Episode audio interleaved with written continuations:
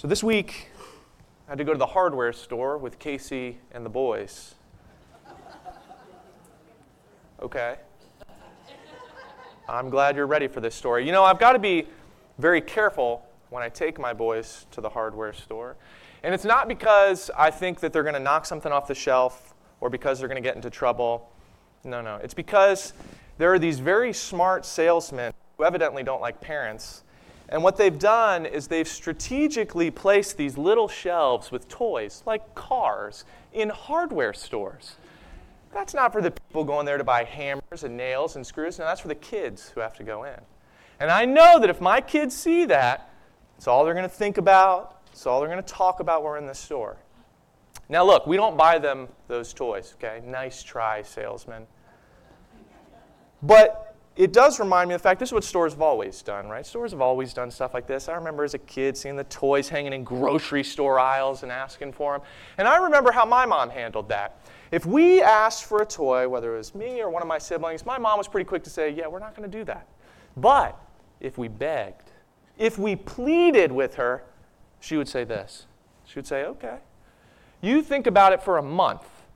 And if in a month you still want that toy, we'll come back and you can buy it with your money.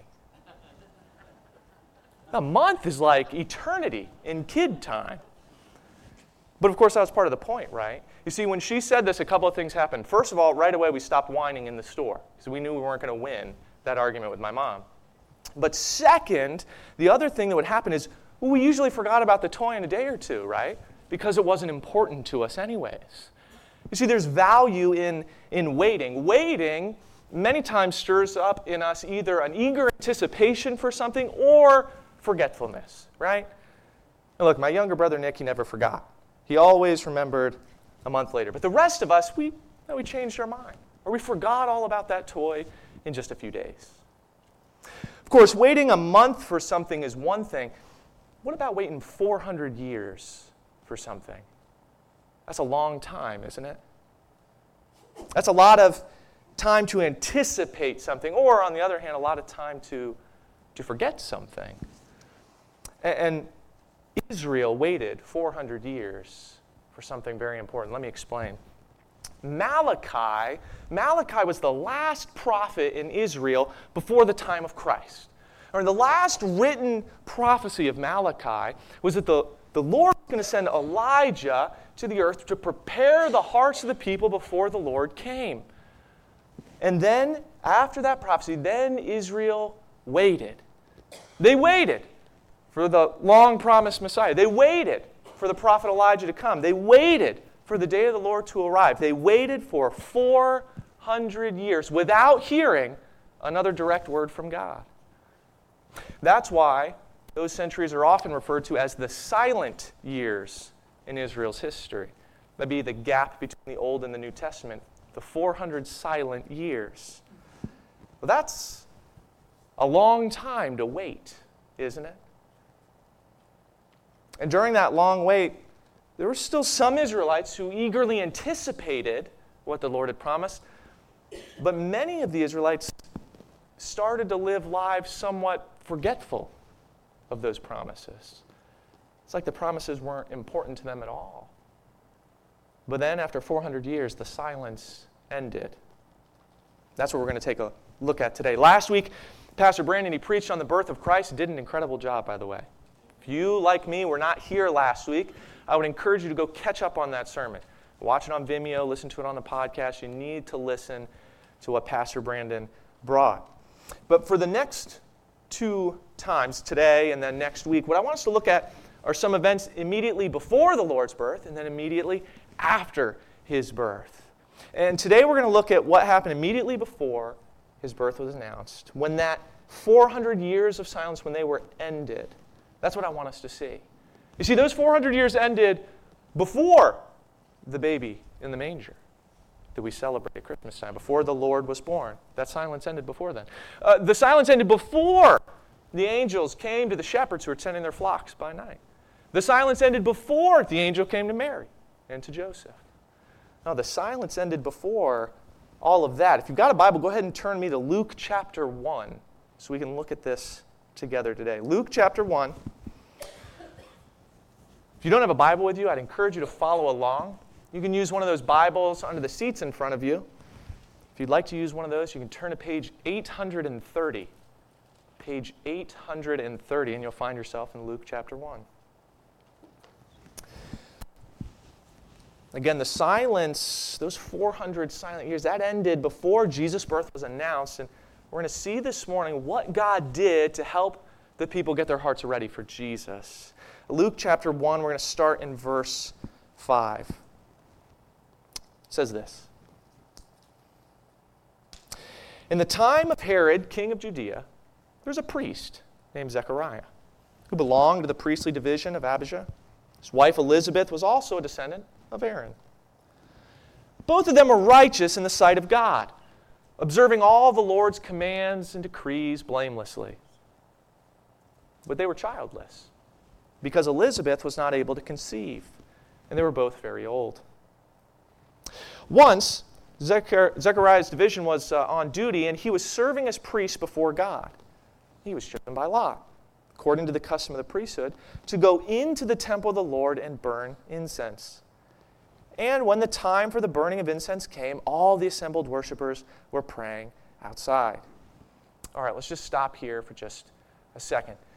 So just setting up the scene for us, what's going on? Zechariah, he's in the temple. People are worshiping outside.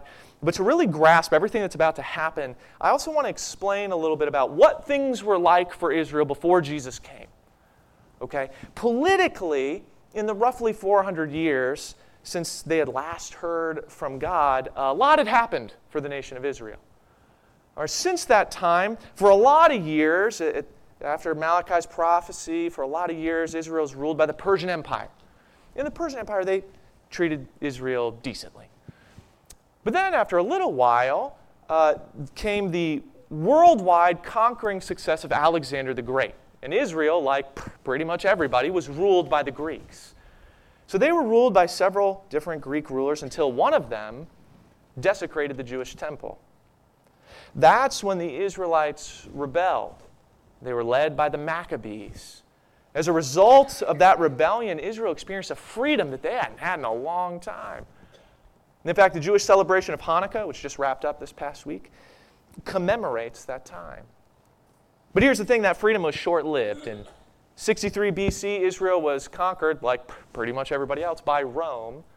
And once again, they fell into the routine of being ruled by foreign leaders. And here's the thing. So during that time, Israel, they were being influenced by these pagan nations. And keep in mind, they hadn't heard a direct word from God in four hundred years. So let me explain how things were going spiritually in Israel before Jesus came. During those four hundred years, a number of things happened. For example, it was during that time that the Pharisees and the Sadducees, that those groups were created, rose to prominence, and as many of us know, proved themselves to be unfit spiritual leaders. Uh, more than that, a lot of the Israelite worship during that time had become uh, ritualistic rather than genuine. Legalism supplanted faith. There were a lot of Israelites whose hearts just didn't really long for the Lord.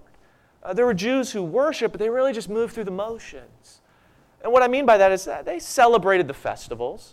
They, they outwardly recognized the Sabbath. They sacrificed at the temple, but a lot of it was empty-hearted for many of the Israelites. So spiritually, things weren't going great before Jesus came. Now, of course, you had, you had some bright spots in there, like Zechariah and Elizabeth. They, they loved the Lord. They genuinely worshiped Him. They obeyed Him. As such, I am certain that they longed and anticipated those prophecies about the coming Messiah. So it's no surprise they were blessed to have a role in God's plan. Now let's look at verse eleven together. It says this.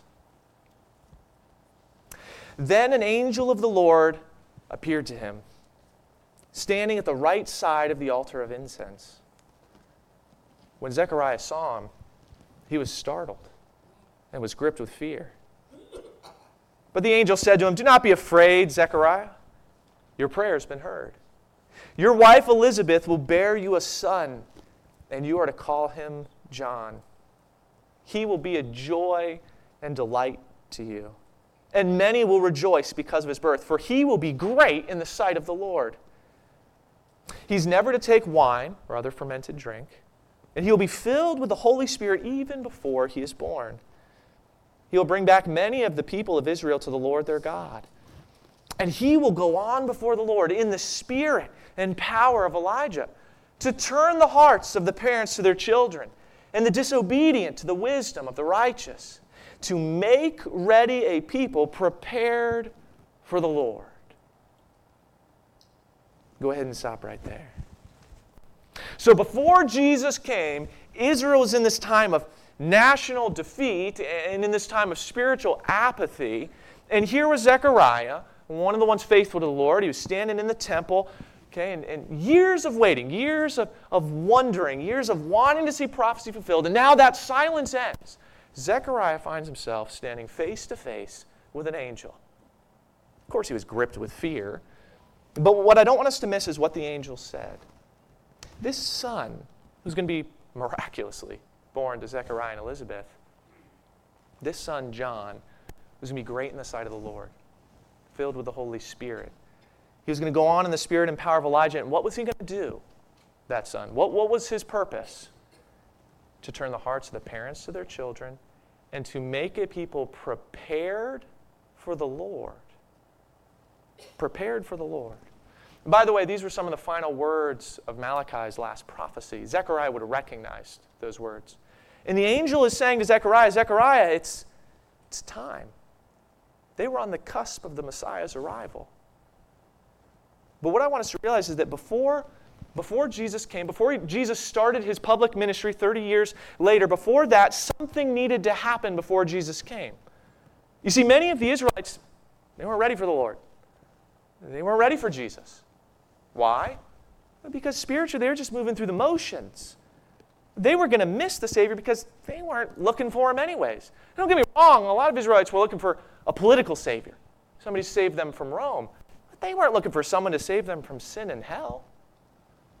So before Jesus came and started his ministry, John the Baptist came on the scene. John came to prepare the hearts of the people.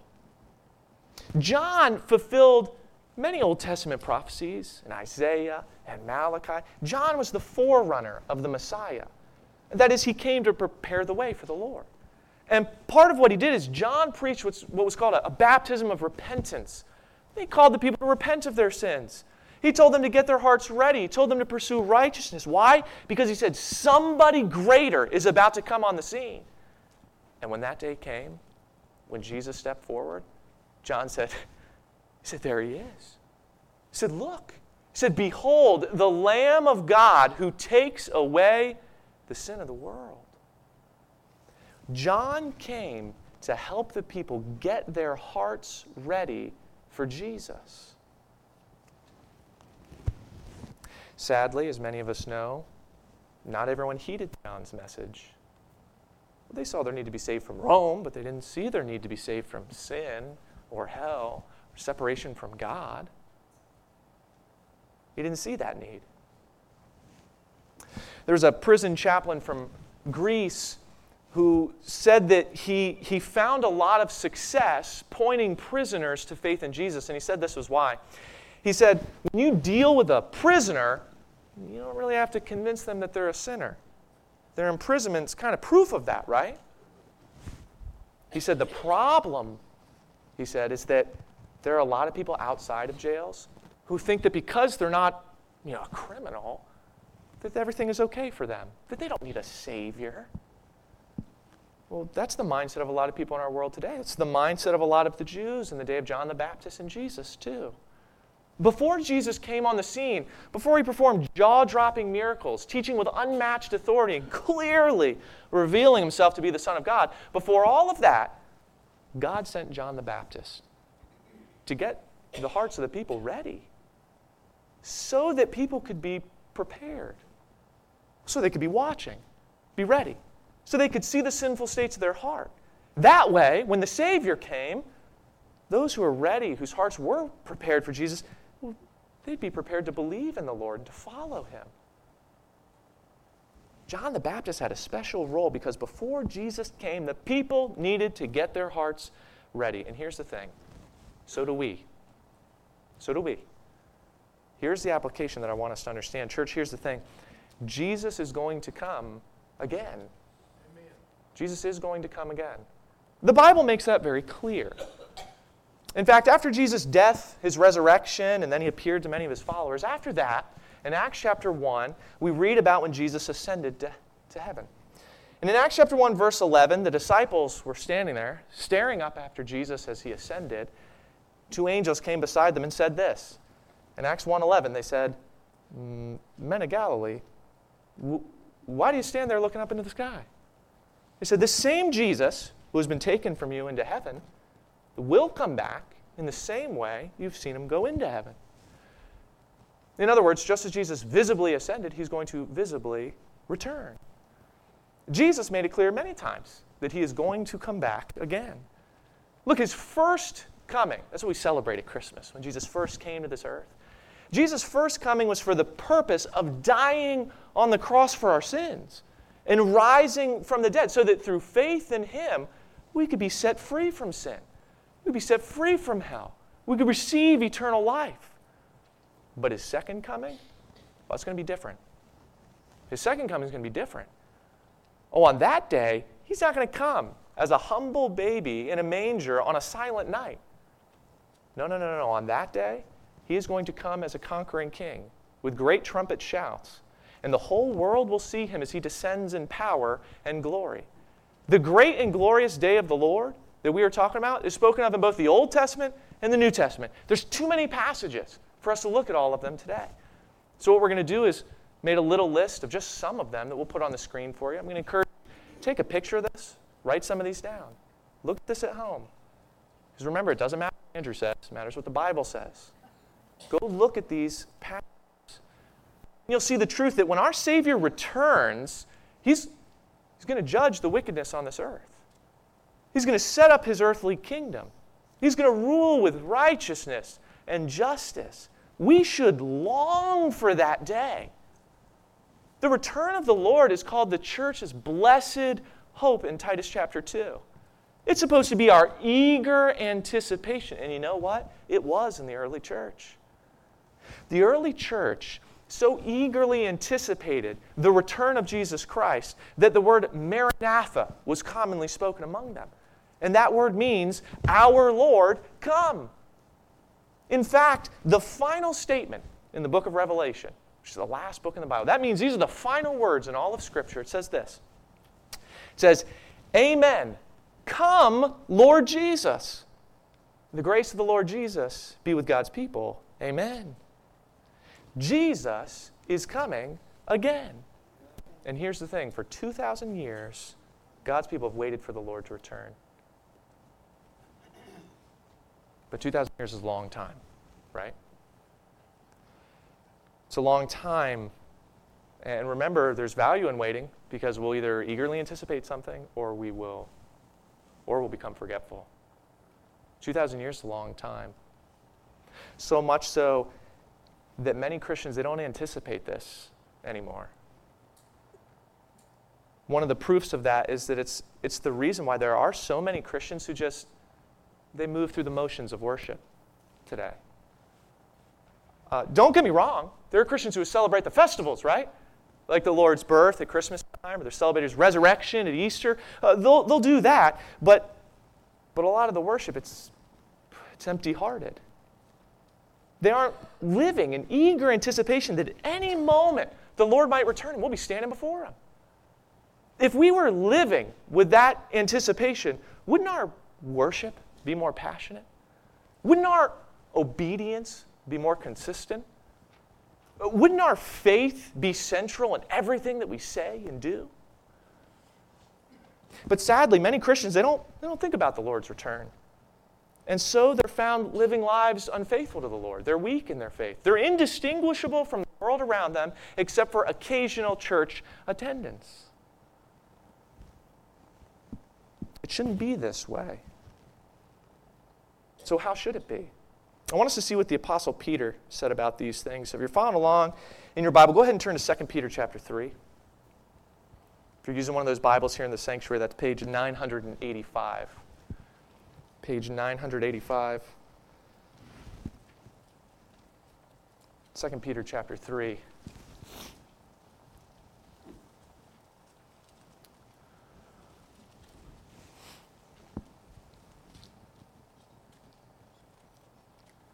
Beginning in verse three, Peter says this.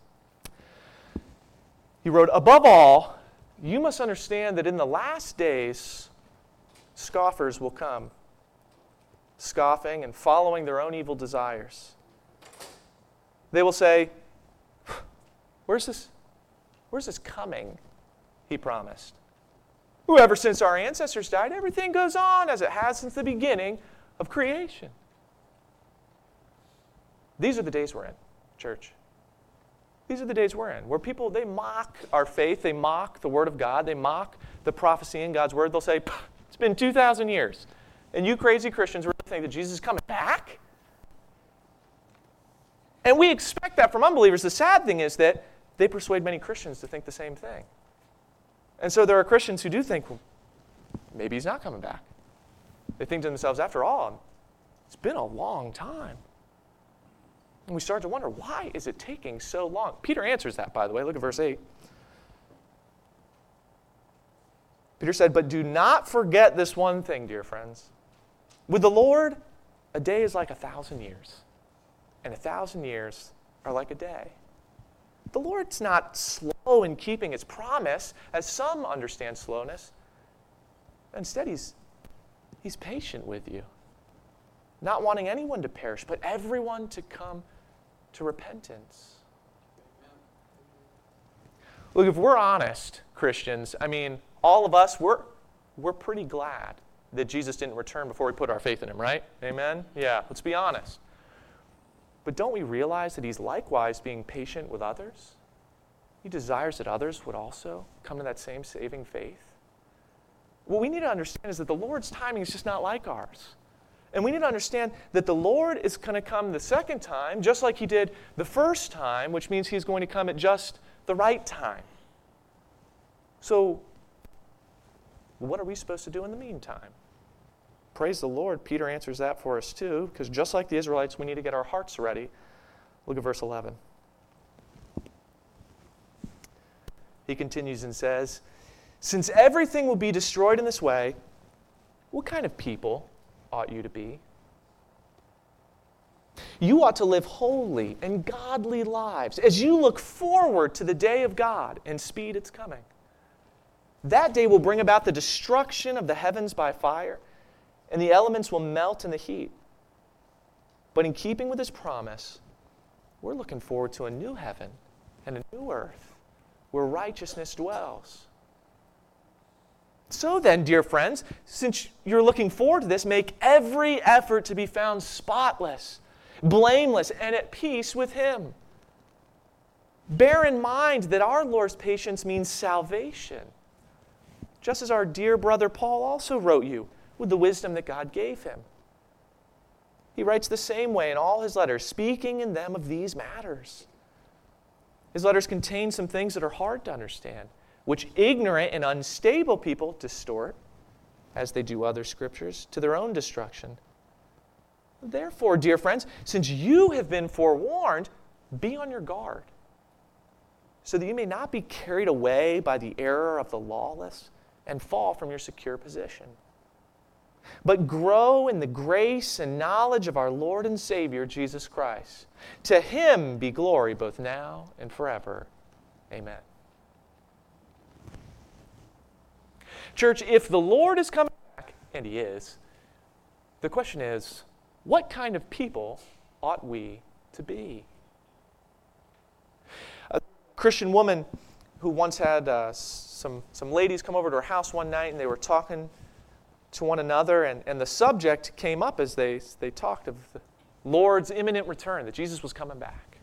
And while they were talking there, uh, the woman's young daughter overheard some of the conversation. Then she kind of wandered off in the house.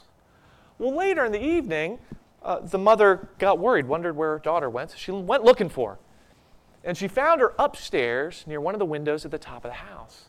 She said, "Sweetheart, what are you doing?" And her daughter said, "Mom, I heard you saying that Jesus might come back today, and I wanted to be the first one to see Him." And look, Mom, I, I went and I washed myself up and I put on a new dress. That little girl wanted to be ready when Jesus came. And that should be what we want too. We don't know what time the Lord is going to come again. We don't know what time our lives might end. So, friends, that means that we need to always live ready to stand before Him. And there are two ways that we must prepare ourselves for that, friends. First and foremost, we must accept Him as Lord and Savior. Do not delay in that, friend. You don't know when He's going to return, just like you don't know when your life is going to come to an end. At any moment, you might be standing before the Lord of all creation. Are you ready for that? How do we prepare our hearts for that? That happens first by making sure that we've been forgiven of our sins and we've been made right in God's sight. That doesn't happen by going to church. Doesn't happen by doing good works. Doesn't happen by celebrating Christmas. Doesn't happen by getting baptized. No, no, no. That happens by recognizing that you are a sinner in need of a Savior and going to Jesus in faith, accepting His sacrifice on the cross on your behalf, trusting in His resurrection from the dead, and entrusting your life to Him as your Savior. Amen. In that very moment, you're forgiven. You're made right in God's sight forever. You're saved from hell, given eternal life. You're at peace with God. Second, for those of us who have done that, we need to prepare our hearts too. We've been saved, yes, but now we need to live each and every day for Him. Christians, we should desire that when we step into His presence, we would hear those sweet words that Jesus spoke of in Matthew twenty-five. Those words are, "Well done, good and faithful servant." But to hear those words, to enter His presence with joy, we need to make sure that we're living the right way. What kind of people ought we to be, church? Peter told us. He said we need to strive to live holy and godly lives, to be found spotless, blameless, to be on guard. We need to be on guard against temptation and sin. We need to grow in the grace and knowledge of our Lord and Savior, Jesus Christ. In other words, grow in your knowledge of the Lord and in your obedience to the Lord. And understand, that's not going to happen by just occasionally attending church and generally being kind to others. It's not what Peter's talking about. Now, if you want to grow close to the Lord, if you want to be faithful to the Lord, that means intentionally being with the Lord. It means pouring into His Word every single day, letting prayer be a continual part of your life. It means intentionally and joyfully following His commands. It's an intentional thing that we need to do. Christians, don't, don't grow lazy the way that many believers have, because they said, it's been two thousand years. So maybe He's not going to come for another two. Don't grow lazy. Don't doubt His return, as many have, or think that it's already happened. And don't start thinking that it doesn't matter how we live. Jesus could return at any moment, and we need to live like we're going to see Him at any moment. Think of it like this. Long ago, there was a servant whose master went on a trip. And while his master was away, the servant, one of his friends, came to visit him. And while the friend was there, the friend got tired, laid down, closed his eyes. And when he woke up, he found that the servant had immaculately set the table for tea that afternoon, just like the master was in the house or something. There was tea in the teapot. And he said, oh, he said, did you, did you get word? The master coming back today? The servant said, no. He said, I have no idea when he's coming back.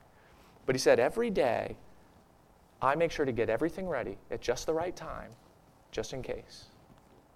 And Christians, that needs to be our attitude. We need to be living for the Lord because someday soon we're going to be standing before the Lord. We're going to give an account of our lives to Him. You know, but sometimes we're tempted to think to ourselves, well, I'm already saved, so it doesn't matter how I live. Heaven will still be great. First of all, if that is your continual attitude, I would encourage you to examine yourself to see whether you are in the faith. If you're really giving your life to Christ, you really love the Lord. Uh, but more than that, I also want to encourage you with this. I read this recently, a statement that a pastor made. He said, you know, he said, it's true. Every Christian will have joy in eternity. Every Christian will. But he said that some Christians are going to have a greater joy. He described it this way. He said, that joy, it's, it's like we're all going to have a cup that's filled to the brim. That's our joy. He said the difference is some Christians are going to have a bigger cup, bigger capacity for joy in eternity. In Second Timothy chapter four, Paul said this. He said, now there is in store for me the crown of righteousness, which the Lord, the righteous judge, will award to me on that day. And not only to me, but also to all who have longed for His appearing. Those faithful believers who live in eager anticipation of the Lord's return, their reward in heaven will be great. Their joy in heaven will be great. Church, you know, the question this morning is, do we have hearts that are ready for the Lord? Sadly, many people did not have their hearts prepared when Jesus came the first time. So they didn't put their faith in Him. Even though they had every opportunity, including the words of John the Baptist, who told them to be prepared. And today, sadly, there are many who are not prepared for Jesus to come again. I hope that He is your Savior. And if so, I hope that you are heeding the words of Scripture, which tell us how we ought to live, believers, until that day comes. Church, here's my encouragement. Here's the truth for you this morning. It's this. We need to understand that when we eagerly anticipate seeing Christ, we'll desire to live a life that's pleasing in His sight. When it is our eager anticipation that at any moment we could be standing before, we will naturally want to live a life that's obedient. We'll naturally want to spend time with Him. We'll want to fight against temptation. We'll want to live righteously because we know that at any moment we could be standing in the presence of our Savior. He is coming again, church. So we need to prepare our hearts for that time. Believer, fight against sin. Strive for righteousness. Look out for one another. Be intentional in your pursuit of Christ. Share the gospel with those who are perishing, because at any moment, He could come back. Someone once asked the preacher, John Wesley, what he would do that day if he knew he was going to die. You know what John Wesley said? He said, I would do exactly what I have scheduled to do today. And that's how we need to live, believers, prepared every day to stand before the Lord. So, believer, maybe you're here and the Spirit's convicting you because you know that there's some unconfessed sin in your life. There's some habits you've been holding on to. You haven't been spending time with Him. Maybe He's convicting you that you're not, you're not ready. You wouldn't enter His presence with joy. Believer, I'm going to encourage you during this final invitation song, if that's the case, confess those things to the Lord. Repent of those things. Throw those at His feet and get ready to live for Him again. Maybe you need to come to the altar and pray and let other believers surround you. Maybe you're here, believer, and, and you are eagerly anticipating His coming. You are regularly evaluating your heart. If that's true for you, I'd encourage you to shout out your praises as we sing a final song. And maybe you're here today and Jesus isn't your Savior. Friend, my encouragement to you is do not leave here that way today. My encouragement to you is to understand that you might not have more than today. You might not have tomorrow. You might not have next week. You might not have until you're old and gray to repent and give your life to Jesus Christ. Let today be the day of your salvation. Jesus has been waiting your whole life to forgive you, to save you from hell, to give you eternal life. And the Bible is very clear. Romans chapter ten, verse nine says that if you confess with your mouth Jesus is Lord, and believe in your heart God raised Him from the dead, you will be saved. Amen. And if you have never done that, we want to give you the opportunity before you leave. Would you pray with me?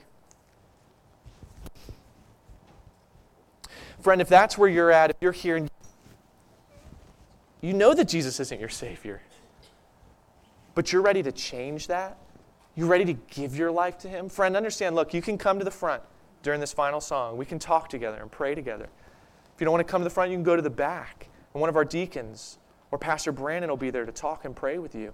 But maybe you're ready right now. You don't want to wait another moment. You want to give your life to Jesus. And if that's true, you can follow me in a simple prayer like this. And friend, I promise you on the authority of God's Word, if you pray this in faith, Jesus Christ will save you. You can pray something like this. Dear Jesus, I know that I'm a sinner. I know that I've broken your commands. But Jesus, I know you died on the cross for me. I believe that you didn't stay in the grave, but that you rose from the dead. Jesus, today, today I'm asking you to forgive me of all my sins. I do believe in you. I want you to be my Savior. I'm ready to follow you. I'm ready for you to be the Lord of my life.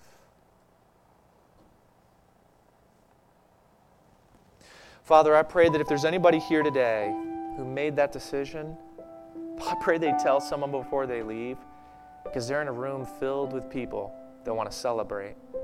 Your word says that the angels break out rejoicing when one sinner repents, and we want to be a church that does the same thing.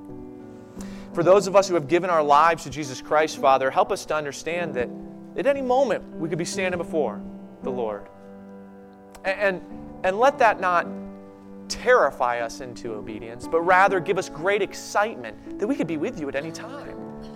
And in that excitement and joy, help us to, to yearn, to obey you, to know you, to make you known to others who are perishing. I pray, I pray that we would eagerly anticipate being with you, and that that would change how we are living our lives, so that we would be a church filled with believers growing in love and in unity together, becoming more like Christ, and so that we would be a church faithful to share the gospel with everybody in our community.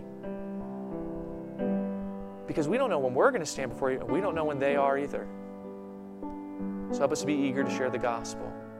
Father, I pray that if there are any of us here today that need to lay some things at your feet, that need to confess we haven't been anticipating your return, I pray that we would get our hearts right with you. We would start living in a way that pleases you. I pray that everything that we say and do and pray and sing the rest of this morning would bring you glory and honor. Father, we love you.